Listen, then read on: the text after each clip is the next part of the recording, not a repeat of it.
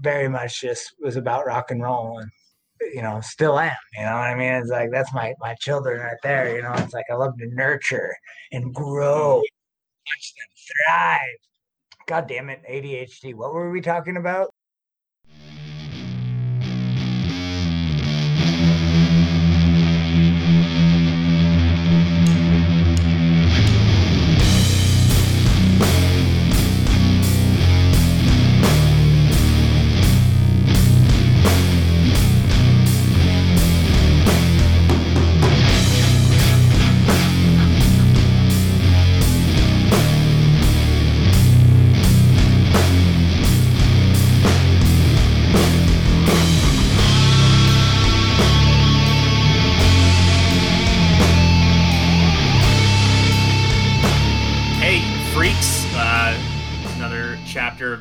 Doom, and we're doing something a little bit different um, for the next few episodes. Uh, we've got the mighty Freiberger back with us, and uh, he recently launched his uh, own independent record label, Satanik Royalty Records. And we're going to be featuring a number of the bands on the podcast, but we just wanted to get uh, the Lord himself on here to talk about putting the label together. So, welcome back. Thank you so much for having me. It's such a blast. Uh, last time we got to talk with you with the band. It was good. I had a good time. A lot of uh, my friends were saying how much they enjoyed that episode. Awesome. Glad that that other people enjoyed it as much as we did. Yeah.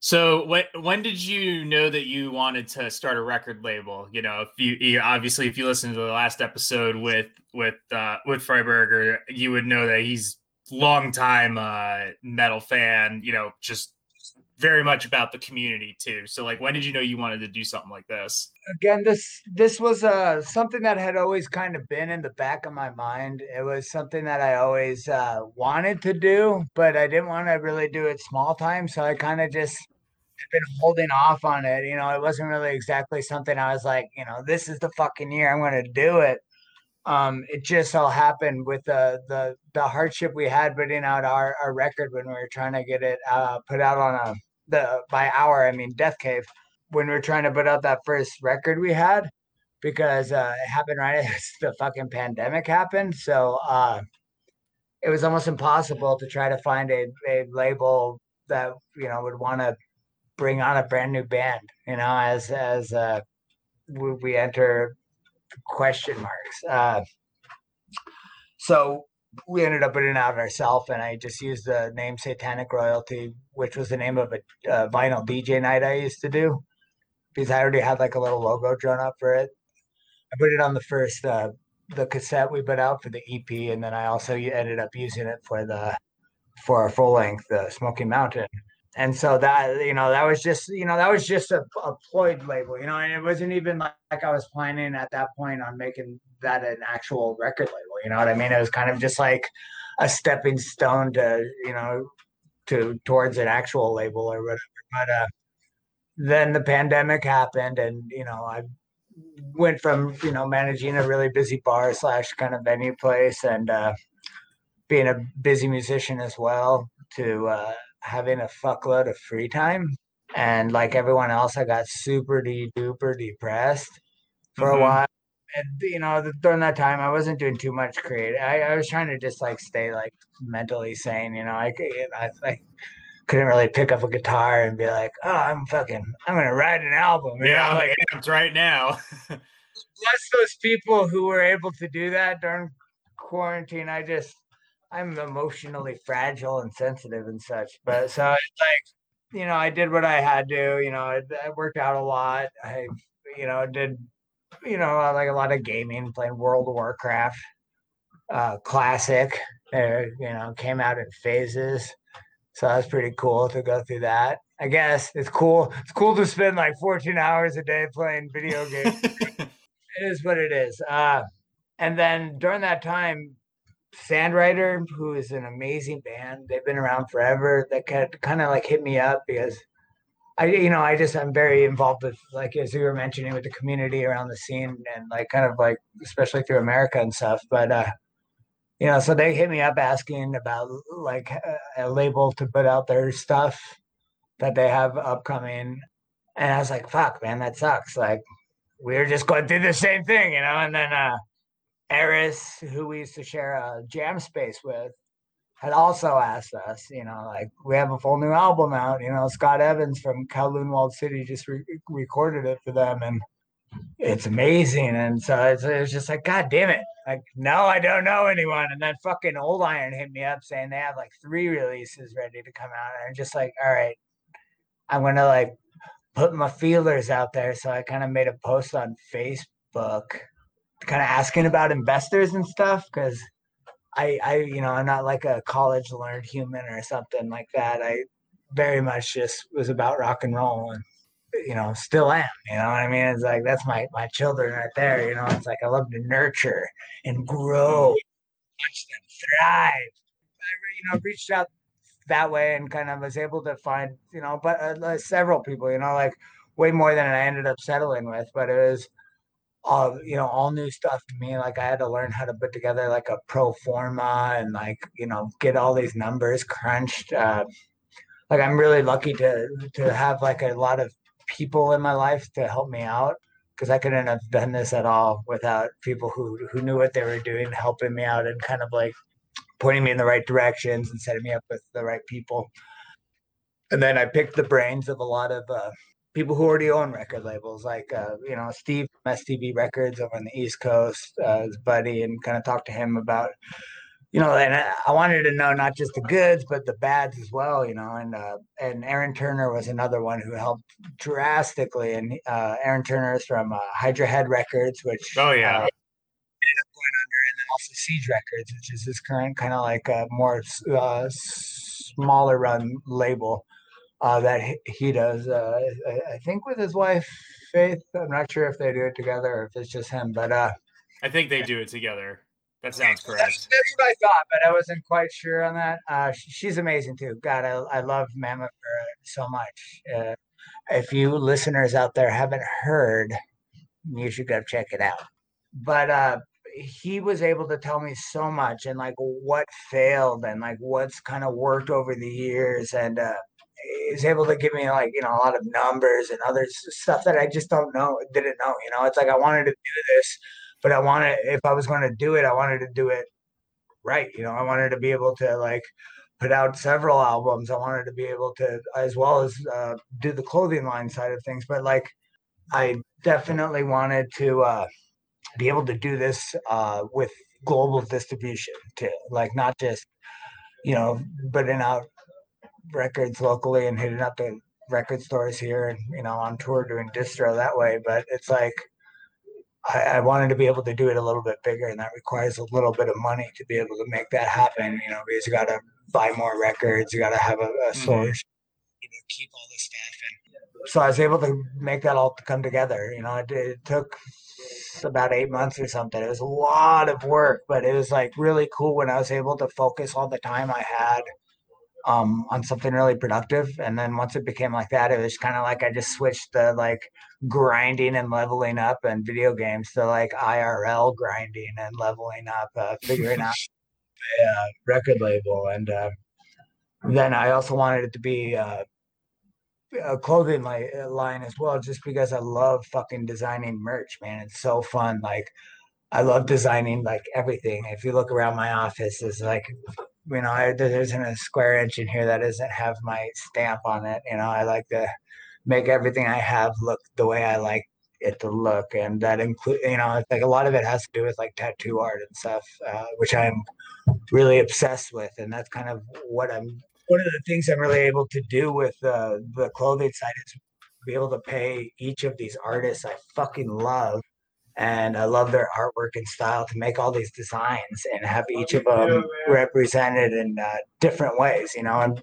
also be able to just showcase the artists, you know, be able to get the artists more clients that way because uh, it'll be showcasing their names and such, and I'll I have links and stuff to their you know profiles and stuff like that just to make it easy to connect everyone. Uh, but yeah, it's just like there's going to be more and more and more designs keep coming out. It's super fun to do. I got skateboards too. I just saw the ref on. Uh, oh, nice. It's pretty cool to see those. I mean, again, I'm just trying to grow this thing up. You know, eventually I'd like to have a podcast as well, and I, I'll want to be doing festivals and stuff like that. Definitely like you know camping style festivals, kind of like Fire in the Woods or whatever, but the Northwest uh, or Fire in the Mountains, Fire in the Woods. Fucking that'd be a problem. This is called For- Forest Fire Festival. Fuck. Uh, but uh yeah i mean it's just like you know I, I, this is what i plan to do forever you know it's been you know like 23 24 years of just constantly being a part of the scene growing it booking promoting like everything that comes with the underbelly of what it takes to you know run a music scene and so it's just really cool to be able to uh I guess like just be able to support the the musicians that I, I really love. You know, like Seattle has put out so many good bands, and we haven't quite had the uh, proper representation. I feel like for for there's been amazing stuff from Seattle, but it's like you know like Twenty Buck Spin or other bands or labels pick pick them up. You know what I mean? It's like there's mm-hmm. been no Seattle is super heavy underground. You know, Portland has like four. Fucking like Seattle doesn't have any. You know, so it's, it's been like a big bummer to me because there's been so much music. There's been so many artists who have just struggled so hard with trying to get people to put the trust in them. You know, and it's like it's really hard when you're trying to shop out what you represent to someone who isn't part of the scene locally and seeing like all the hard work that bands do and you know, it's like in the bands that I'm starting with are the ones that are incredibly hard workers that I love and respect, you know, and it's like I'm not going to light candles under these artists' ass. That's what, you know, hopefully the, the clothing side will be the, the steady revenue to where I'm not having to shake bands for things, you know. It's like I chose the bands because they're incredibly hard workers. Like, I, I just want to be able to put out the records the way they want to put them out and be able to put them out on a bigger scale. You know, it's like have them in record stores in Europe. You know what I mean? It's like bands like Izthmi, who are amazing, like kind of atmospheric black metal, are I assume going to do way better in Europe than like through America, just because people yeah. love that shit there. So it's like to be able to, and they're they're younger, you know, to be able to give a band that that has so much talent, you know, just be able to put the trust in them. I, I it's just such a cool feeling, you know. Yeah, I mean it's amazing, and it's a, a really wonderful example of just DIY and doing it your own and giving those those that need the boost. You know, totally. Yeah, it's like as I grow this thing throughout the years, hopefully, you know, it's like it's just going to benefit the community and those around me more. You know, it's like I'm not trying to become a rich person. You know, it's like I, I'm a really, really hard worker, and I kind of have everything I kind of need in life. I just don't have the financial means to, to, to help others, but now I do. And so that's the plan is to continue just giving her, you know? And uh, can you just talk briefly about the starting roster of the of the label? And uh, these will, I think, we'll be talking to most of these bands. Yeah. So we got, as I mentioned, Izthmi, which, uh, yeah, they're the the the band I've known the least amount of time, but they they're really hard workers. They already have an entire second album that uh, they have ready to record, which we'll be recording with Billy Anderson in Portland here in the summer. And then we've got Heiress, as I mentioned earlier, um, and they have a new album, Distant Fires, which will be coming out later on in the year. Um, we have Old Iron, uh, which is an incredible doom sludge band incredible man. Man, the last album, Lupus, is just like blew my mind that on more people's end of the year list or whatever. I just they needed better PR. Yeah, that's where you come in. Hey, yeah, I got a good team, and uh, so and then we got Jesse, who's in that band. He sings and plays guitar, plays bass and Sandrider. We also got that band, Sandrider, who used to be Akimbo, kind of like uh, just a long-term Seattle legacy band. Uh, amazing people. I love them to death. They have a new album coming out. Uh, my own band, Death Cave, uh, as I was mentioning earlier, and then Dark Meditation, which is a, uh, a newer band. Um, but it's full of people who have been part of the scene for a really long time and really hardworking musicians that I really love and respect, kind of playing old school heavy metal with like a, kind of like dark and gothier atmosphere and vocals. Uh, it's really cool. It's, it's kind of hard to explain. It's like, you know, for fans of Sisters of Mercy and Mercyful Fate. Sisters of Mercyful Fate. You know what I mean? but uh, I would like uh, to see that mashup. It, it's, it's cool, man. They're really, really cool. They have a demo out now, and uh, we'll be recording with Matt Bayless here in Seattle. Uh, I'm really looking forward to the full length. We got we're going to be recording with them soon. They had a drum machine and you know recorded it themselves. So I'm really looking forward to what we can uh, come up with for that. But yeah, that's my roster. Pretty hyped on it all, man. It's uh, I'd love to bring on more, but uh, that's where I got to start right now. And as we grow, it'll just keep growing. You know, it's like I, for the web store too. I'm putting up uh, bands from around Seattle that uh, don't have labels. and I'm putting their music up on the web store just to make it easier to get their music out as well. Uh, trying to grow this shit. Awesome. I wish you the best of luck. I think it's amazing, and I'm looking forward to talking to all of the bands. Um, not yeah. sure who, not sure who will be first up, but uh, whoever it is will be on shortly. Awesome. And uh, don't forget to check out our website at www.satanikroyaltyrecords.com. That's uh, satanic with a K, S A T A N I K. And like as if on cue, here we go. Here's the real star of the show. Balrog, the the corgi, just popped in. Yeah, I can't take him anywhere. No one wants to hang out with me. They want to hang out with Balrog, and I can't blame him. I just want to hang out with Balrog all the time. Man, he, he's like a, a pillow that walks, and he loves cuddling. I mean, who wouldn't? How could you say no to that face? Exactly. Those fluffy ears. Ah, oh, he's so Amazing dog. Awesome. He just had a birthday like two weeks ago. Yeah, I saw. Big one three, lucky number thirteen. And still hauling ass. Oh yeah, he's got a lot of life left in him. He's he, you know, even when I was a poor kid, you know, fucking living out of the naked dumpster, I fucking, he was eating that good food. You know what I mean? Like the things your dogs eat, you know, is 100% represents their health. And, you know, feed them garbage and they tend to live unhealthy lives. And dogs really good food and they end up living pretty good, healthy lives, you know, and make sure they get exercise and such. So uh, don't you forget uh, out there to make sure you feed your dogs good food and give them plenty of exercise. That's your Freiberger tip of the day. Exactly. Uh, drink a lot of water. Uh, uh, don't eat before you go to bed. Uh, what else? I think that's it. Don't forget to smoke weed and eat.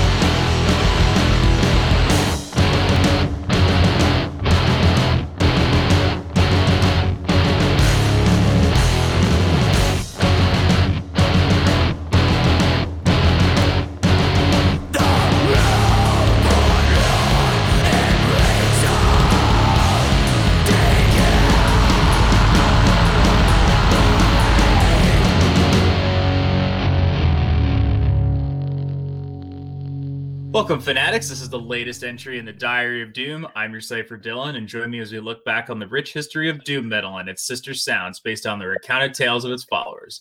Every week, we'll have a different guest to spin their yarn.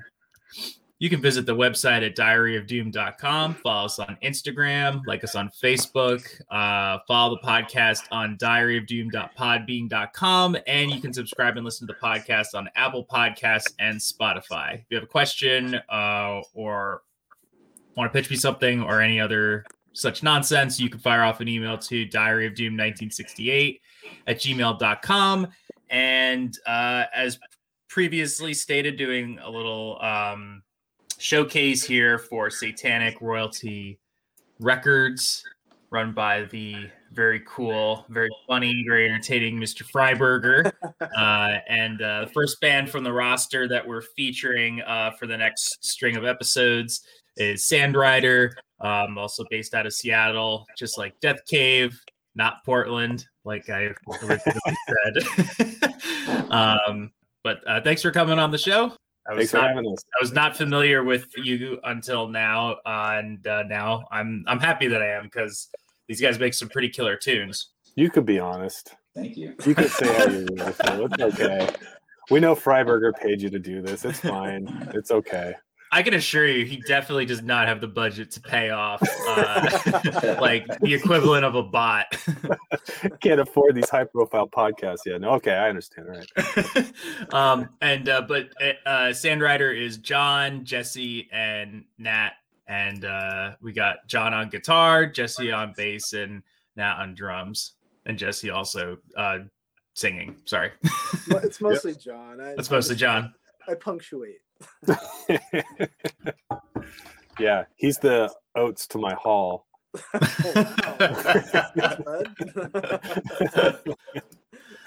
an epic duo. yeah, I know. So, do all of you guys uh, come from like a musical background? Um, did you have early experiences with music, uh, or was it something you picked up later on? Well, I was a total band dork, so yeah, I was playing music from a pretty early age, and then decided to try to play cooler music. yeah, my uh, my dad's a music teacher, has been ever since I was a kid. So pretty surrounded by music my whole upbringing. Was constantly, you know, playing records of like 60s bands and classical composers and like weird jazz. The house was full filled with music the whole time. He he used to take me to rock concerts when I showed an insert or an interest in that.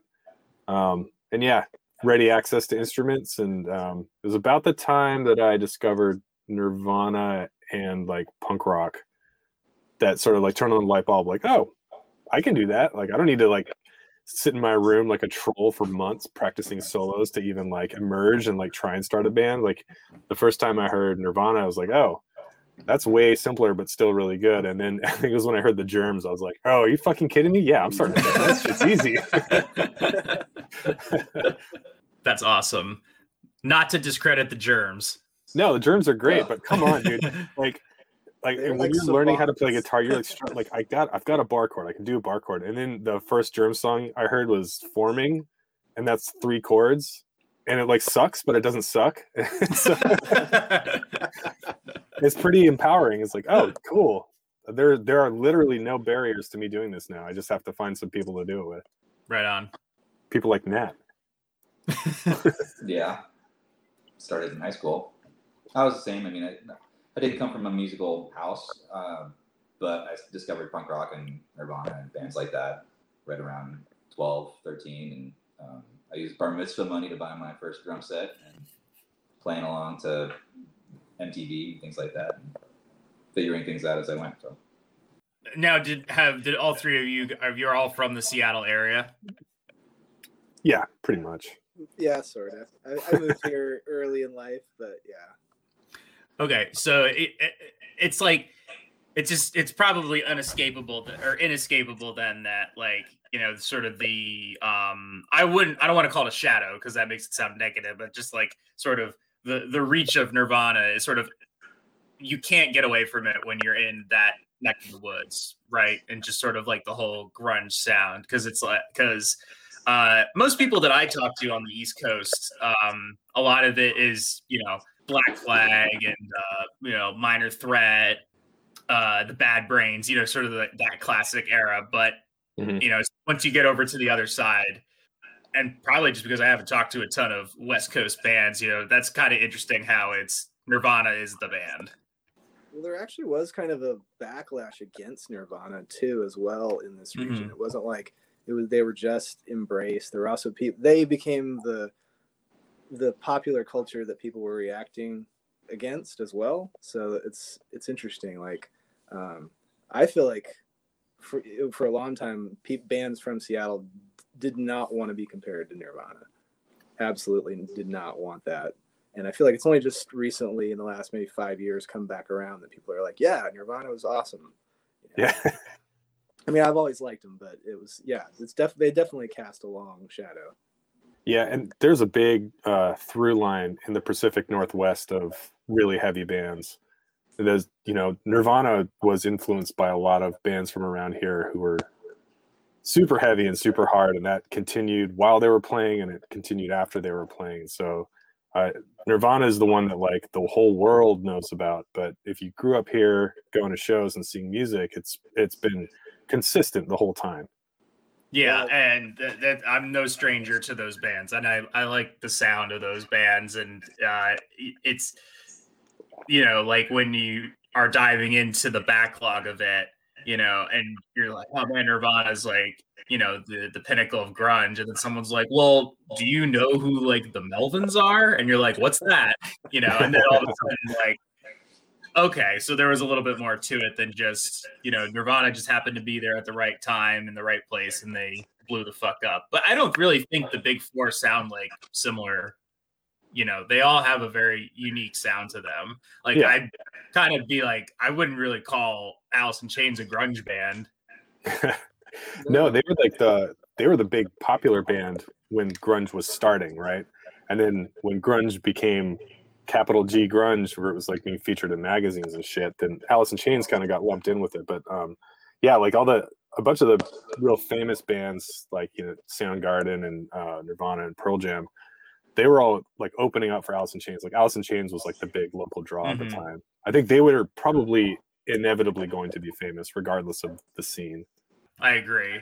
Do you guys have like specific albums that you credit to kind of like change your trajectory towards heavy music?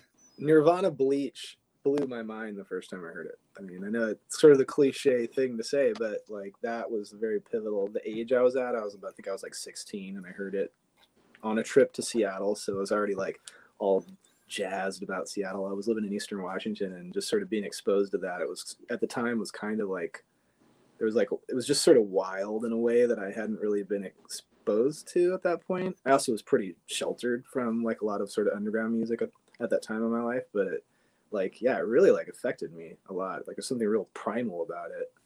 Yeah, I think for me the the one that the one band or maybe record it was it was a band because they were local and they'd play a lot that like really sort of like got me looking at heavy heavier music was Botch. Prior to Botch, I was very much into like punk and hardcore punk, and I liked fast music and aggressive, like super fast, aggressive, like you know, two minute songs at the most. Um, and that was just like what I craved. And then you'd get a lot of crossover of like punk and hardcore and other genres at shows back then. And just being a teenager and having Botch show up at the punk show and play. At first, I was like, "Ugh, weird," and then, uh, and but they'd play so much that after a while, um, started to you know know what to expect. Um, and then you know by the time like American Nervoso came out, I was fully paying attention to heavy music as well as punk music. We grew up in a similar in the same scene, so yes, you Mhm. watch, uh, seeing Behead the Prophet, um, similar vibe with with Bleach, and remember Incesticide too being really um, just an important record to me. in Eastern Washington, and so there was a lot of stuff that was going on over here, like Karp and stuff like that. That was also super influential too. That's like I guess that's those guys are probably like I feel like one of the most I don't know untouted sort of band that's bands that have influenced the most people in the Pacific Northwest. Like, because I I remember going to Karp shows and man that they're just like one of those bands that would completely like alter the way a room felt when they started playing. It was just like they just grabbed everybody's attention and they were completely in control of what was happening the whole time and it was just like fun and heavy at the same time which is such a weird Hmm. Hard to do sort of Yeah. thing to balance you know without it like Yeah. turning into like clown music Karp, not clown music. not, definitely not the K does not stand for clown No. I, I I was just listening back to an old episode and Karp came up. I, I- Karp is like it's like it's like cavity for the West Coast, like Oh, yeah, or or, yeah. or floor. You know, like uh, what's his name, Jared. Uh, like he like I feel like there's a parallel between him and like Steve Brooks. Just like Yeah. that, the similar approach. Did you, did you guys ever hear? I remember we found out about uh, this band that the guys in Karp were associated with, the Whip. oh Yeah. yeah, They were great.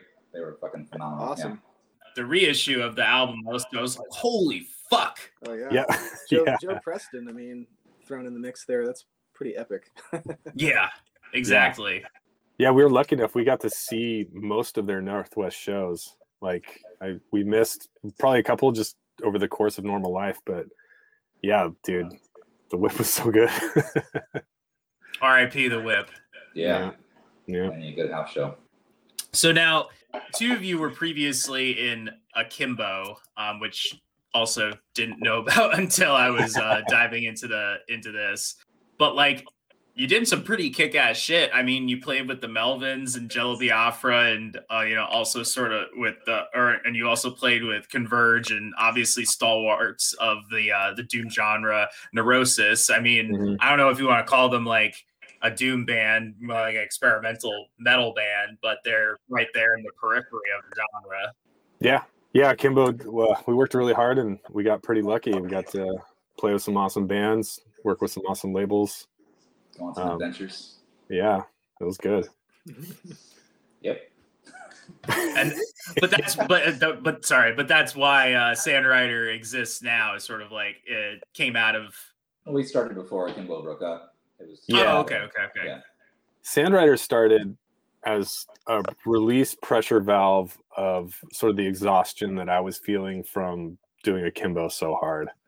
Akimbo was work. Like Nat and I worked for that band.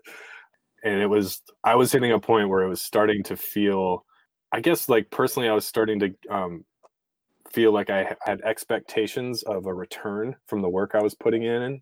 I was feeling like, you know, we should be making more money per show um and they're you know like i want to have the feeling that we're like building our audience base and you know it was kind of plateauing a little bit Mhm. um and i was just personally exhausted um and i really wanted to get back to a place where i was just playing music just for fun and i didn't have expectations um and i also i played bass in akimbo um and i'd been wanting to get back into guitar playing for a long time so it seemed like a really good opportunity to just be like you know, Nat and I have been playing together since we were freshmen in high school. And I think it just started as like, hey, Nat, you want to meet me at the practice space and just play some guitar just for fun? I just want to play guitar. You, you know, work on some riffs or something. And that Sure. felt good. And then we, we, yeah. And then it was just like, let's just find a, a bass player and just do like a side project that's just zero expectations. It's just about getting together and making fun music with your friends and that's kind of how Sandrider started. I mean, like, Akimbo stopped when our guitar player had sort of like he he tapped out. He's like, I'm I'm done playing music for a little bit, Mhm. and then we had Sandrider going, and at that point Jesse was already a member of the band, and we were we had recorded our first EP, but we hadn't released it yet, but we we just had it. So it was just it was a really like sort sort of natural like boring transition into like okay I guess we're doing Sandrider. um, it ended up being really really good. I mean, I, I'll say, even though you uh, like departed from a, a punk band, what I noticed when I was listening to a Sandrider was it felt fresh because I mean I listened to a, a lot of fucking you know doom and doom adjacent music and Mhm. you know it can get a little samey here and there, but I got a, like a total like late '90s, early 2000s feel to this, which I don't think you hear a ton of anymore. Sort of that that sound um i feel like it's it's i mean it's there in the music um but there when it first came out it just felt really new and and different and like loose. But i but i felt like by the time that you guys got to armada it felt like you owed a little bit more to like west coast punk than hard rock and stoner metal. Like i was just getting total like west coast punk punk rock vibes from it yeah, I think I, I mean I feel like all of our music is just a representation of our influences and it's just how it comes out as we work a song. So I would say that's an astute observation, my friend. Hats off to you, old fellow. Thank you. I'll wear that one with honor. yeah. But I mean we like like all three of us, we love classic rock, we love 70s rock, we love punk, mm-hmm. we love contemporary like doom stuff. Like we love it all and and we just I don't know. I guess there's no like target for what the band's gonna sound like. We just sort of like you know what play some songs. Yeah. Does it sound like music? Yes. All right. Yeah. yeah. On to the next. yeah. But all the but all three of the records, I mean, they all sound different. They sound like you. It, it, it you can tell it's the three of you doing it, but it was cool to see how it went from hard rock leaning in slightly a bit more doom, and then there was like more like you said, more like the '70s rock, some psych, um, and and then just total punk riffs in in um, in Armada. Something else that was actually kind of funny when I was reading up about it or about you guys. You actually came up on uh, Wikipedia and it has you uh, like listed as a grunge band, and I was surprised. like, damn, I actually. I, I, I, actually a band that uh, I've had on the podcast is on Wikipedia, which uh, impressed me. Uh, and uh, I mean, I think it was like maybe like a sentence um, blurb in total. There wasn't a lot of band history there. Um, but I, I, I we're still was... writing it. it's, it's, from the uh, Monday Night Football thing, isn't it? Oh, maybe. Yeah, because uh, they had us. Yeah, grunge. Yeah, uh-huh. we were on Monday Night Football by a total fluke. But, oh, really? yeah. And they had like the the music grunge band. Uh, it was it was it was like 40 second footage of us playing live. They were comparing the decibel level of it was, uh, yeah. of a grunge band to the, the crowd at the Seahawks. so they needed to come in and do some field like testing to see how loud we really were. Uh-huh. Guess what? The fans were louder. That's awesome. So uh, I take it for that reaction that you uh, probably I I mean, would you consider yourself a grunge band, or is that just like is is grunge just is it too specific or is it too broad? I kind of don't even know what that is, honestly. Like, it's right. Like, I feel I, grunge was like sort of the term that people that didn't know anything about heavy music kind of attached to heavy music. Yeah. Like, if it wasn't obviously like metal or something. It was like what Pete they it's like what metalheads did when they're like, I don't know what this is, call it stoner metal. Yeah, yeah, pretty much. I, I think we're like I think of us as party rock. I just I've always called it loud rock. We play loud rock. Loud rock. Need to yeah, yeah. But I, I I mean I don't take offense to grunge. Like people can call us grunge, it's fine it is convenient, I will say, because we all have those like relationships with people who are not at all into underground music. Mm-hmm. And then when the subject of your band comes up and they want to know about it, it's like it's kind of hard to describe what our band sounds like if they have no idea like who the Melvins are, who the Hot Snakes are, who the Jesus Lizard is, who Black Flag is. Like you can't paint a picture for them. So if you just kind of go, yeah, we're we're kind of a grunge band, but not oh. new. You know, ah. it, it's super helpful. that young man, that, that young man with all the problems from the '90s. Yeah, yeah, like that. So sad.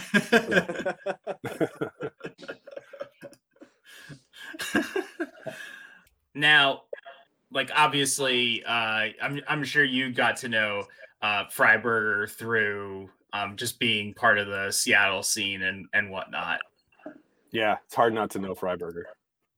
That's what I'm starting to find out. He's, he's got a very loud presence over there. I mean, I certainly didn't know who he was until uh, I talked to him. Yeah, he's he was also a big Akimbo fan too, so we had some some mm-hmm. history with him there. It's just a buddy and a familiar face from the shows. He's quite a character. Mm-hmm. I'm stoked on what he's doing. It's pretty rad. It's uh, It's amazing. Yeah. So like, how did how did that come about? Like, and and what are your plans to do with um, you know, being on the label now? Well, we were the label we were on prior, Good to Die, just sort of Nick decided he didn't want to do it anymore, and we were sort of at this crossroads where we didn't we were still writing, wanting to put out rec- music, and didn't have a home for it, and so it just sort of organically happened. I think that uh, he Freiberger heard about our situation, and there were other bands that needed to, a label, and it seems like he just sort of put it together. I don't know. It's wizard wizard magic. Yeah. it was like I, I mean, I'll, I'll I'll be honest. Like when he first approached us about his project, I was a little skeptical. Like he has like he's pretty ambitious with this vision he's got for Satanik Royalty, Mm. and and I was like, that sounds awesome, but good fucking luck.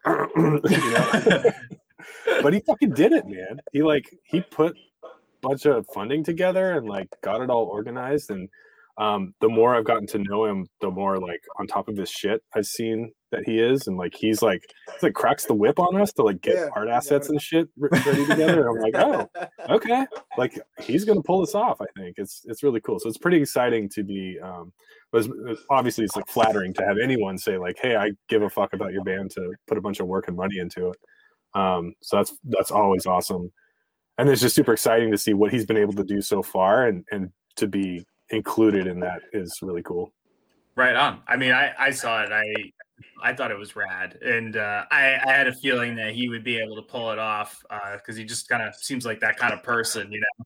yeah yeah. He's very motivated and organized. He got mugs today. I mean, he's got everything. He got oh, wow. I want a mug. They look cool.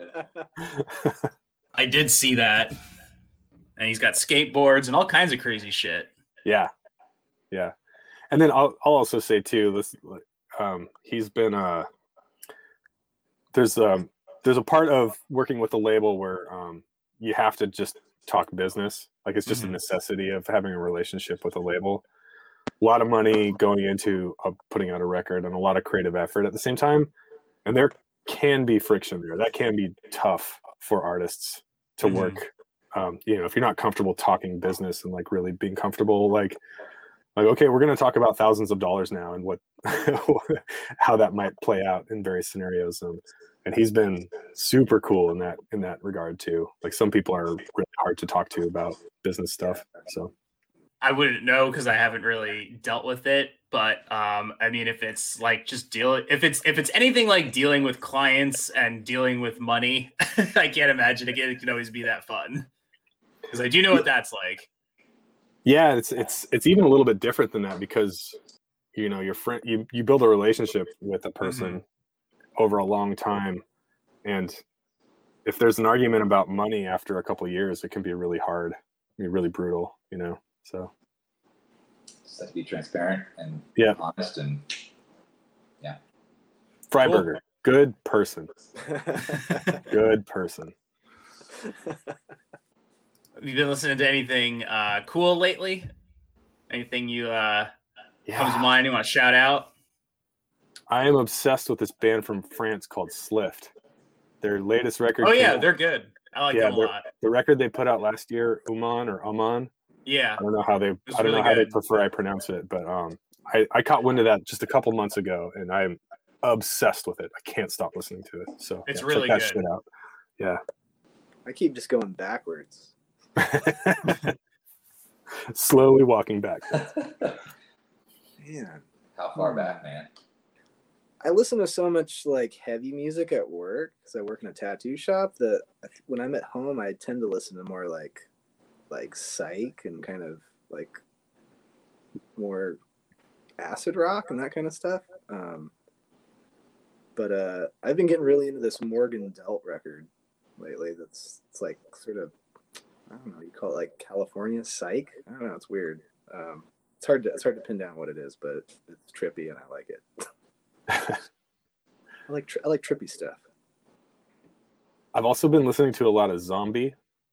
Through a bizarre chain of events, Relapse Records sent me the entire Zombi catalog. and so I've been like going through it and like re-listening to a bunch of their old records over and over again. That's been very cool. That band rules. Yeah, they do. I remember I found out about them in college. I was just like, this band is really cool, and I'm never gonna hear about this band ever again. And I'm like, wow, they've just been consistently putting out stuff for years, and they're I think they're based out of Brooklyn, right? I don't know. I wouldn't know. I remember. Look it up. Call up the old internet. Hello, Operator. I have a question. Patch me through. Uh, maybe I don't know. One of the guys is from New York, Yeah, Steve Moore. But yeah, that band's Moore. really cool. I dig them a lot. I was really happy to see that they were still around after I uh, forgot and then rediscovered them. Yeah, they kick ass. yeah. Their new EP that just came out recently is really good. Yeah, I always, Really uh, for some reason, I get them and um, Pinkish Black confused, and Oh, they're not really the same. But I mean, Pinkish Black kicks ass too. I love Pinkish Mm-hmm. Black. Yeah, that's they're great. They're such a cool band. Yeah. Yeah, I just I just found out about a, a, a cool band that I, I think they're from Seattle. They're called Regional Justice Center. Um, oh and yeah, like- a friend of mine. super- He was just like, "Oh, you should check this out." I don't know if you're gonna Yeah. like it. I'm like, "All right." I ha- I still haven't checked it out, but yeah, that's two votes for them. super brutal power violence, really hard hitting, good shit. I will definitely check it out now. Yeah. Do um, Right now, stop the show. Call them up. We're gonna interview them. It would be the first power violence show on a Doom on a Doom podcast. Are you guys working on anything right now? Yeah, we have been writing during the lockdown, and are almost all the way vaccinated. Very close to being all the way vaccinated, and yeah, we should, um, you know, should be booking a studio pretty soon here. So we'll be getting a follow up to Armada. That's the plan. I mean, like, what else are we gonna do? Yeah. We're not gonna break up. It's too much fun. We're just gonna keep keep doing records. Yeah. Well, that's good. Yeah, I mean, it, it- that's that's the total vibe I got listening to. I was like, these guys seem like they're having a really good time doing this, um, and it's like it just didn't feel pretentious. That that was, I think, maybe that's the best way. It just there's like going through. I'm like, you know, sometimes this shit can get a little bit, uh, a little bit, if you will, and. uh but I that this just felt nice. Like I didn't have to. I could like just kind of have let my guard down. At the same time, it's great musicianship and Take another great listen. You'll hear it. It's there. Um, well, that's great. I'm looking forward to new uh, Sandrider in the future. It's gonna be slow. We move slow. It's gonna take us a long time. We had we had a Mar- Armada uh, recorded, I think, for a year before it actually came out. And the the first EP we had recorded and finished multiple years, I think two years before it came out. We're just like, I think didn't Matt even- Bayless Matt Bayless was wasted one night at one of our shows, and he was just like, "Hey, I got some time in my studio. You want to come to my studio? I'll record you guys and get a real real good deal." Um, and we're like, yeah, Matt Bayless, we'll go record with you at your studio, Matt Bayless. Yes. uh, and then we finished it and we just sat on it. And it wasn't until Nick started Good to Die Records and he was like, Do you guys actually want to put that out? And we are like, we Oh. as, it was a demo. Okay. We weren't even supposed to release that. Yeah. It was supposed to be for fun, you know. I love that you just got that opportunity because he was shit faced. I mean, we, we could have approached him too, to be fair, but that's You just how it really went down. that Bayless impression too. It was great. That's, he did not sound like that or talk like that at all. I was just being a ham. Matt, if you're listening, I love you, and don't fuck up our next record, please. Revenge mix. Next time he sees you, like, hey man, down. Uh, hey man, I can pay you a bunch of money not to come to my fucking studio. I'll cut you a There you great deal on it. and auto tune. yeah, I'll just release it, and it's just a bunch of like cats. yeah, right. I swear I can hear cats during this one part. I don't know why. You replace the wah-wah with a cat. Well, I, I don't really have too many other questions. Um, so if you guys want to plug yourselves, where people can find you, where they can get your music. Uh, sandrider.bandcamp.com. We're on like Twitter and Instagram too, but not very active. Only when it's important. Yeah, yeah. We kind of just like go to practice and play shows and don't really do all that other nonsense that some people are really good at doing. Oh, we got a dog. yep. Yes. Jesse, you getting a dog? Uh, I have two, probably two new dogs since you've seen them. Oh my god. Yeah. Who's this? This is Willow. Willow. See here, that's Willow. And this is Clover. Oh man, Uh, so cute. So adorable. So adorable. So frightened. They just want food or something. Are they both? Are they both um, puggles? One, the black one is the mom, and she's full pug. The daughter, Willow's uh, Pekingese pug Chihuahua mix. So she's kind of weird. Just all kinds of small creatures mushed into one. She's mostly pug though. She definitely goes leans towards pug. She just kind of has a longer snout like a Chihuahua. Mhm. And she can I'm not breathe. what Pekingese is what the is what's being expressed in her. you should get totally get them to be like your mascots. Oh, they're down. They're, Yeah. they're down. They're all- they're down for the cause. You should train them to sit on the. As long as there's a on the comfortable place to sit. That's, playing. that's the prerequisite. Good luck getting them to stay there. yeah. they've got they've got a rider, and it requires a, a comfy spot to sit. we should get them little um like earplug earmuffs for when we play that look like the horns from the devil dogs and ghostbusters. We have tried to dress them up and stuff so many times and they just will not tolerate it. Like they just i don't know what i think it's like their short snouts like you can't Pathetic. like attach anything to their heads. They just, yeah. it just like comes off. It's like their superpower. It's crazy. But, uh, Super, super glue. yeah we've got well yeah some gorilla glue. There you go yeah All right. Well, the pup. All right. Well, the pup's got to eat, so we'll we'll we'll, uh, Um, we'll let you go take care of that. can Uh, i do what's- one Oh can yeah, do go that? ahead. i want to do one quick plug for the the people who may be podcast fans since you're listening to a podcast i also do a podcast it's called tomorrow we die it's me and my friend jeff interviewing underground musicians about all the horrible shit that they go through on tour jesse's been on it nat's been on it told a bunch of akimbo stories.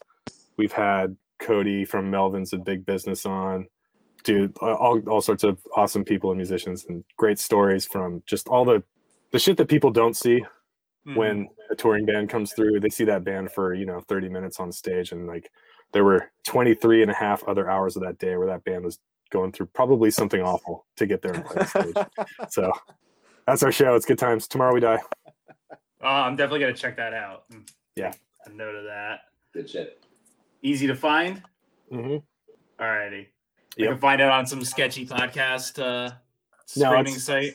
it's there You just- yeah if you just look for it you'll find it All right, awesome. Well, thank Yeah, you you gotta- guys.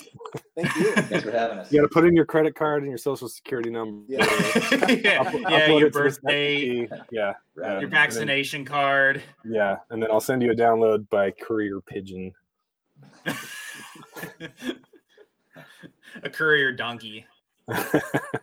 What's this? A, a monkey flew into my apartment. He threw this and he threw a 5G chip at me. uh-huh. it's a fucking possum at the door it won't leave I can't tell if he's dead or not. well, thanks, guys. I, I appreciate thank it. And congrats on getting you. on to Satanik Royalty. And Yeah. looking forward to what you do in the future, no matter how slow it takes. yeah eventually much It'll happen. Alrighty. Well, you take Right. care, guys. And that'll do it for this chapter of the diary.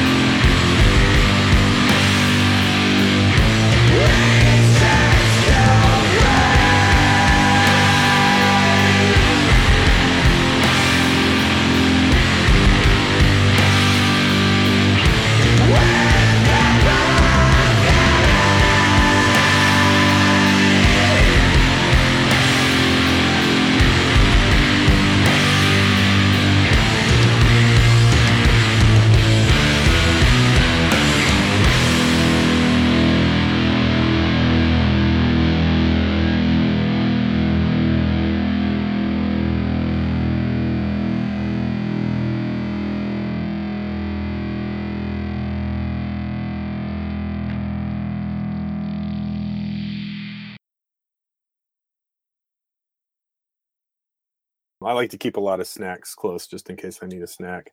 It's good. Gotta keep, gotta um, keep those carbs pumping. Yeah. I actually, this is actually where I do all my podcast stuff in my Nice. closet.